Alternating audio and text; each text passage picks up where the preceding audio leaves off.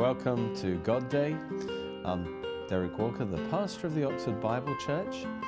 And uh, today I just want to share with you uh, about a very important event that I believe is not preached about enough. We don't think about it enough, and yet this is such an important uh, event because one day we will all stand before the Lord Jesus and we will have to give an account for our life and uh, we will receive eternal rewards um, based on, on, on that judgment. So, this is a judgment of our works. And we're going to see that the, the timing of this is straight after the rapture.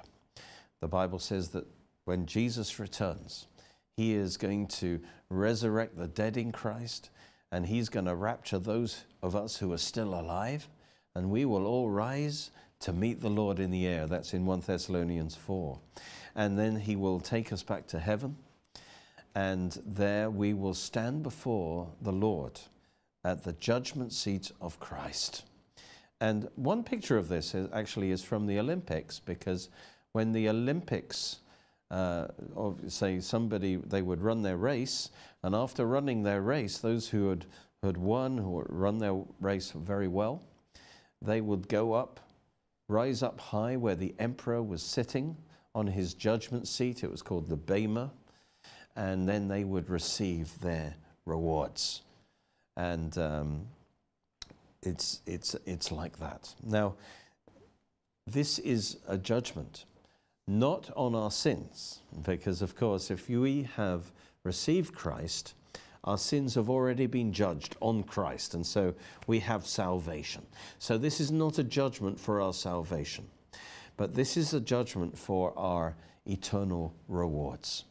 And so, our life in Christ will, will face the light of God's examination, and everything that is not of value, that is worthless, will be burnt away, and everything that is of God that we have produced in our life will, will stand the test, and that will be the basis for our eternal reward. So, although it's not a judgment of our sins, of course, if you have, when we sin, we put ourselves out of fellowship with God, and so we cannot produce anything of value for God while we're out of fellowship with God. So our sins definitely affect our rewards in a negative way, even though it's not a judgment on our sins.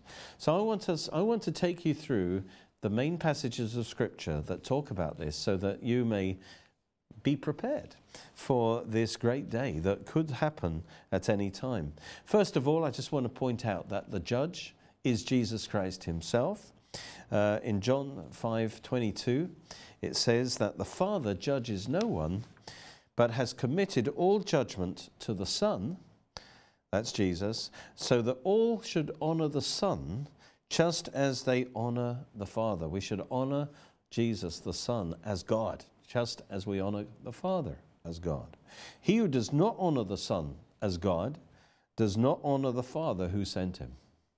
And so in verse 27, Jesus said, The Father has given the Son authority to execute judgment. Praise God. Particularly because he's the Son of Man. Jesus understands what it's like to be a man, and so that qualifies him to judge us. Um, this judgment will take place at the rapture, at our resurrection. Luke 14 14, he says, When you give a reception, invite the poor, the crippled, blind, lame, and you'll be blessed, since they do not have the means to repay you. You know, if, sometimes you should do good, even for those who you won't get any benefit back from. And he says, You will get a benefit, though, because you will be repaid at the resurrection of the righteous. In other words, you will receive a, a reward for every act of love. When will it happen? at the resurrection of the righteous, when all the righteous, all the believers are resurrected. And Jesus said in Revelation 22 12, He said, Behold, I'm coming quickly. That's the rapture. And my reward is with me to give everyone according to his work. So at the rapture, you will receive a reward according to your works. So again, it's not to do with your salvation, but it's to do with the a judgment of your works for your eternal reward. And, um, and so let's have a look at the major passages. The first one is in Romans 14 10 to 13. Let's look at that. It says, Why do you judge your brother? Why do you show contempt for your brother? For we, we believers, shall all stand before the judgment seat of Christ. So that's saying all believers are going to be raptured, and all believers are then going to stand before the judgment seat of Christ. So if Jesus is the judge, what are you doing judging your brother? In other words, you're, you're not qualified to judge their motives. Now, we can judge people's actions and say that that was right, that was wrong, but we are not to be their judge. And we are not qualified because we don't look into their heart. We can judge actions, but we're not to judge people, we're not to judge their motives. And we are to be merciful because then we will receive mercy at the judgment seat of Christ. If we are judgmental, as it were, and we want to be those who punish them for, their, uh, for what they've done, then we will receive a stricter judgment at that time. Verse uh, 11 says, For it is written, uh, As I live, says the Lord, every knee will bow to me, and every tongue will confess to God. That's quoted in Philippians 2 again about Jesus, and uh, that he, every knee will bow to him at that judgment seat. We will, we will um, be in submission to him. It's from Isaiah 45 23, where it actually talks about that this is a judgment by Jehovah. And in the New Testament says this is actually going to be done by Jesus Christ. So this is a claim that Jesus is God himself. And so he says, So then, uh, every one of us shall give an account of himself to God. So at the judgment seat of Christ, we will give an account of ourselves to Jesus, it says, but it says to God. So Jesus is God. And he know God knows everything. Jesus will look into our hearts, into our lives. He knows everything better than us. And we will uh, receive this searching inspection of all our works. And, uh, and so that ought to put, produce the fear of God in us. And then he concludes in verse 13 Therefore, let us not judge one another any more, rather resolve not to put a stumbling block in our brother's way. So we should, rather than what he's saying here is, since you're going to face the judge soon, you shouldn't be spending your life pointing your finger at everyone else. You need to have the fear of the Lord and look to yourself and make sure that you're not a stumbling, stumbling block to other people because your life isn't right, rather than spending all your time pointing out everyone else's mistakes and sins, because it's going to be embarrassing for you in that day because you haven't paid proper attention to whether you are following the Lord properly. And so just imagine you're in a law court where, you know, you're waiting for the judge to appear and you decide, oh, well, I can't wait any longer. And you get up and you sit in the judge's seat and you start handing out judgments on everyone present. And then the judge steps in and says, What are you doing there, being playing the judge? Uh, don't you imagine that you will then receive a very strict judgment when the real judge actually starts handing out the judgments? Well, that's the first passage. The second passage is in 2 Corinthians 5 verse 9 to 11, it says, We make it our aim to be well pleasing to Him, to Christ. For we, we believers, must all, you can't escape this appointment. You have an appointment with Jesus Christ of one to one, and you cannot escape this. We must all appear before the judgment seat of Christ. So it's Christ who is the, the judge that each one may receive a reward. Praise God, this is a judgment for rewards, uh, for the things done in the body.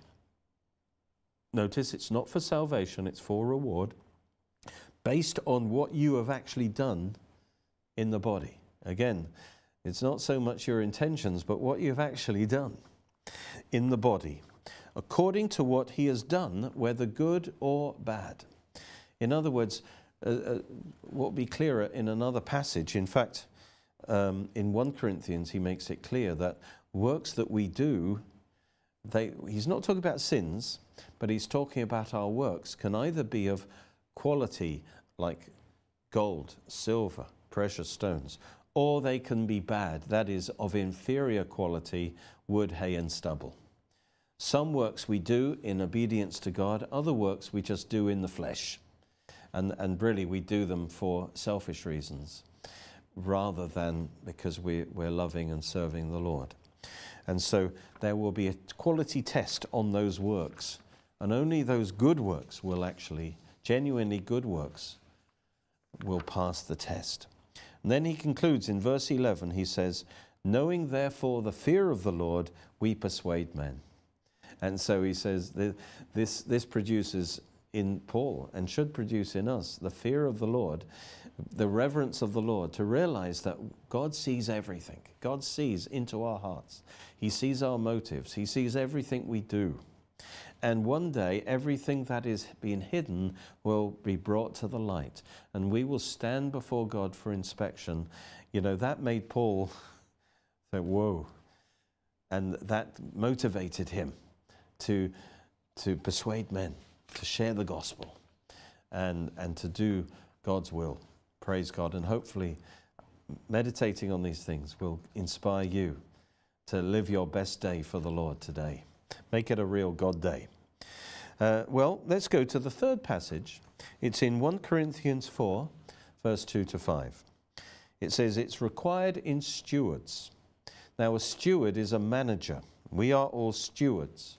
That means a manager of God's resources. Do you realize that you do not own your money, really? You are just a steward of God's money. It all belongs to Him. And one day He'll ask you to give an account for how you have used your money. Likewise, you are just a steward of the gifts that God gives you. You're, you can't claim credit for your gifts. You are given them, and you're given them for a time, and once that time is up, you will have to give an account for how you have used your time, your gifts, and even we don't own ourselves, to be honest. We belong to God. We own nothing. We, God allows us to possess and enjoy things, but we don't even own ourselves. We belong to God. And so God will bring to us to account as to how we have uh, used our life that God has given us. And so we are the one thing that God's looking for most of all, it says, it's required in stewards that one be found faithful. Are you being faithful to God in the way you spend your time, in the way you use your money, and so forth. That's what God is looking for, is faithfulness. Uh, and Paul says, But with me it's a very small thing that I should be judged by you or by a human court. In fact, I do not even judge myself. In other words, any judgment that, that Paul makes about himself is only provisional.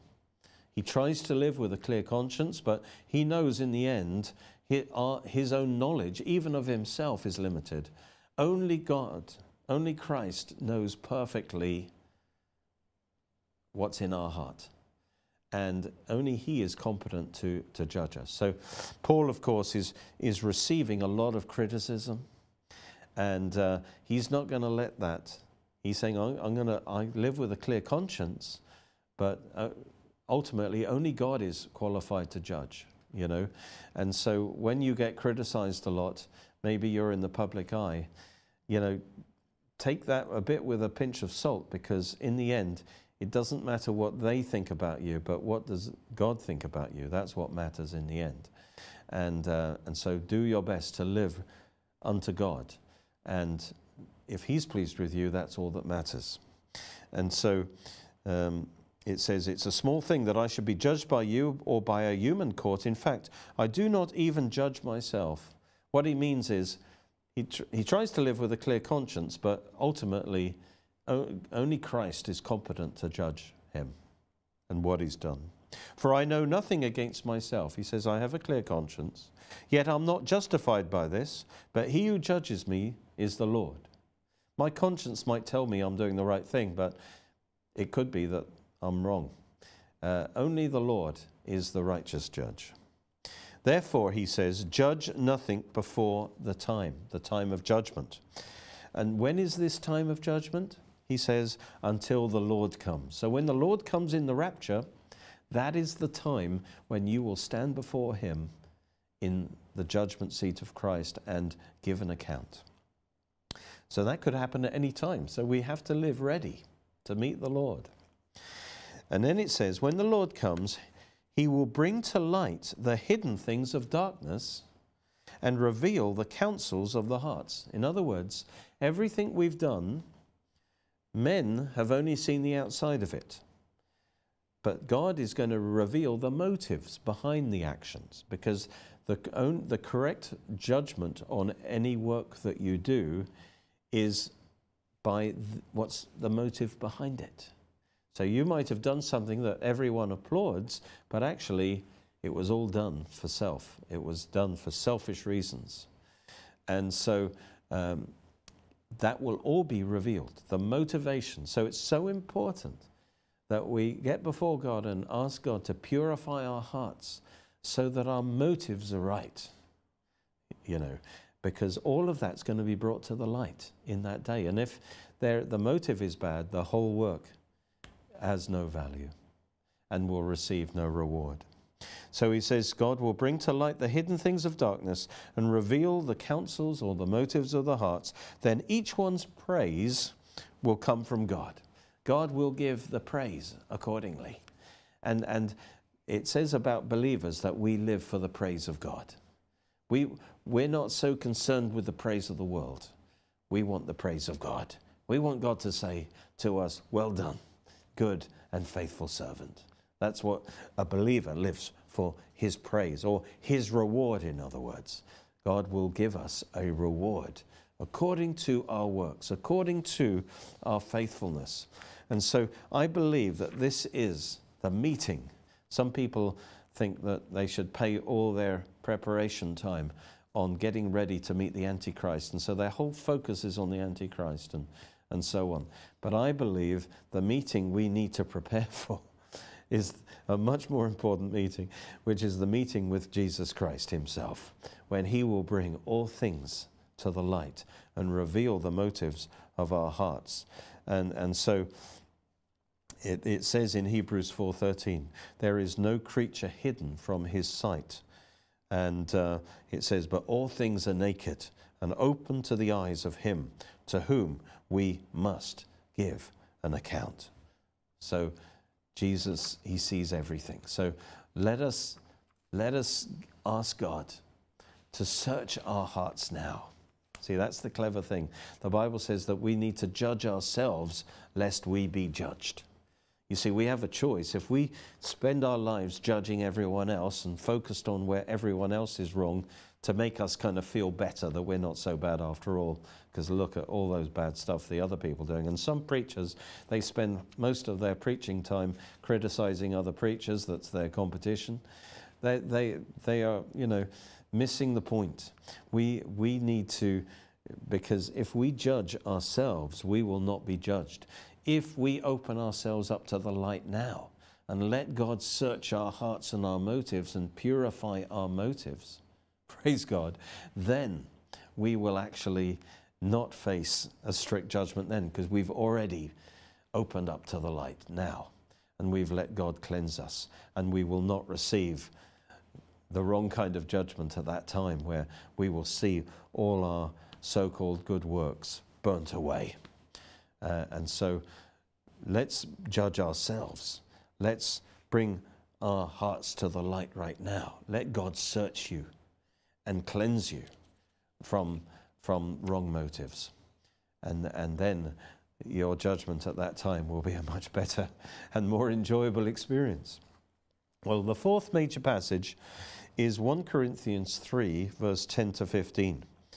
And uh, it says, According to the grace of God, which was given to me as a wise master builder. I have laid the foundation, and another builds on it. But let each one take heed how he builds on it, for no other foundation can anyone lay than that which is already laid, which is Jesus Christ. So Paul is saying, I've come, I've preached the gospel to you. I've laid the foundation, which is Jesus Christ. And if you have received Jesus Christ, that foundation, which is your salvation, is now established. You, you're saved. You've put your trust in Christ. He's the foundation, and now you are like a building. He's saying you are the temple of God, and the foundation is in place, who is Jesus Christ. But now he says, be careful how you build your life on that, on that foundation. You build your life on the foundation of Jesus Christ. Hallelujah. That he, he is your Lord and your Savior. But be careful how you build. Because if you build your life now, um, even if it looks like a Christian life, if you're doing it in your own strength and you're doing things for selfish reasons, you're actually using inferior building materials. When the judgment comes, they'll just all be burnt away. That's what we're going to see. Verse 12. Now, if anyone builds on this foundation with gold, silver, precious stones, ah, that's the good stuff. Gold is the divine nature, silver represents redemption, precious stones. I believe the, these are works that are done in obedience to Christ. Every time you obey Christ, in love for Christ, you hear Him tell you to do something and you obey Him. That's a precious stone in your crown. The gold is the divine nature, the Holy Spirit within you. When you when you walk in the Spirit and you produce those good works, that's gold. Silver is from your redemption, that out of gratitude for what Jesus has done for you, you just want to please Him. The, these are works of silver. These works will stand for all eternity. But he then says some works are wood, hay, and straw. This is inferior materials that will not stand the test. They're perishable. And so in, when they are judged, they will be destroyed. Some people seem to be producing massive works, but they will be wood, hay, and straw. They, they will disappear because they are all done for the wrong reasons. But he says, on that day, everyone's work will become clear. God's going to reveal their true nature. We can't tell it right now. Some ministries, you know, are wood, hay, and straw. Others are, are gold, silver, precious stones. With the physical eye, now you can discern it in the spirit, but with the physical eye, you, you, you may not tell the difference. Uh, but in that day, it will all be revealed. What we've just done because we want to make a name for ourselves, or what we do because we're obeying God, will all become clear. And it says, why? Because that day, the day of judgment, will declare it because it will be revealed by fire. The fire of God is going to go through. God is a consuming fire, and the fire will test each one's work. And so the question is will that work stand the test of fire? It depends what sort of material it is. If anyone's work which he has built on it, on the foundation, endures, he will receive a reward. So the picture is that this fire is going to go through, and every work that we do is just wood, hay, and straw will totally destroy that work. But that which is gold, silver, precious stones, that will survive the test because these works are truly of God. And your reward will be based on what remains after that fire has gone through. Do you remember it says that Jesus' eyes are like a flame of fire? Jesus will look and search into our lives and our works with his eyes of fire, and they will burn up and they will destroy everything that is not of him. That is of the flesh, as it were. That is of bad quality. So it, it's the quality that really matters rather than the quantity. You know, it's it, it, we need to seek God and then let God lead us what we should do in our lives because it's the quality that counts more than the quantity. And, um, and then he says, if anyone's work is burnt, he will suffer loss. In other words, when, if, if, our, if our work, that part of our work that is wood, and we've all got some wood, hay, and stubble, and that part that is burnt will suffer loss, not of salvation, but will suffer loss of reward. That, that work will deserve no reward. Uh, but this is not a judgment for punishment, by the way. This is judgment for reward. So, but we will lose reward for those works that are done from the wrong motive and trusting in ourselves rather than trusting in God. Because whatever's not of faith is sin. But he, notice he says, but he himself will be saved. So we'll suffer loss of reward, but the person will be saved. I mean, even if he's genuinely saved, even if most of his works are wood, hay, and stubble, when the fire goes through, he still will be saved, yet so as through fire. So it won't necessarily be a pleasant experience to, for one's whole life to be examined in this way. Uh, and only which God can produce in us will actually stand the test. So we truly have to draw close to God and, and let His good works flow out of us because the fire is going to test. But, this, but we will still be saved. Praise God. Uh, and so I believe that this is very important that if we truly get this, we're going to stop, you know, sticking our noses into everyone else's business uh, I'm reminded of the Apostle Peter uh, in John 21 when, when Peter says to Jesus, What about this man? What about John? What's he going to do? And he's like, and Jesus basically says to him, Mind your own business. What's that got to do with you? You follow me, Peter. In other words, don't be everyone else's judge, but judge yourself. Am I following the Lord with all my heart? Am I loving God today? I don't have time to be everyone else's critic. I need to focus on f- following the Lord. Because in that day, if I have been, as it were, critical, judgmental, looking for every, faults in everyone else, it says that I will actually receive a stricter judgment in that day. But it says if we are merciful to others, then we will receive mercy in that judgment. We need to live our life in, in you know, with the understanding that at any time we're going to stand before the judgment seat of Christ and we're going to receive our rewards. I, these are eternal rewards. These are the degree of glory you'll have in eternity, the degree of authority, the, the degree of opportunity to serve God. Um, all of these uh, things, you, every day matters because they affect your eternity. And so that motivates me. I don't know about you, it motivates me to live my life fully for the Lord, to please Him, so that I'm ready for that awesome day when I'll stand before Him.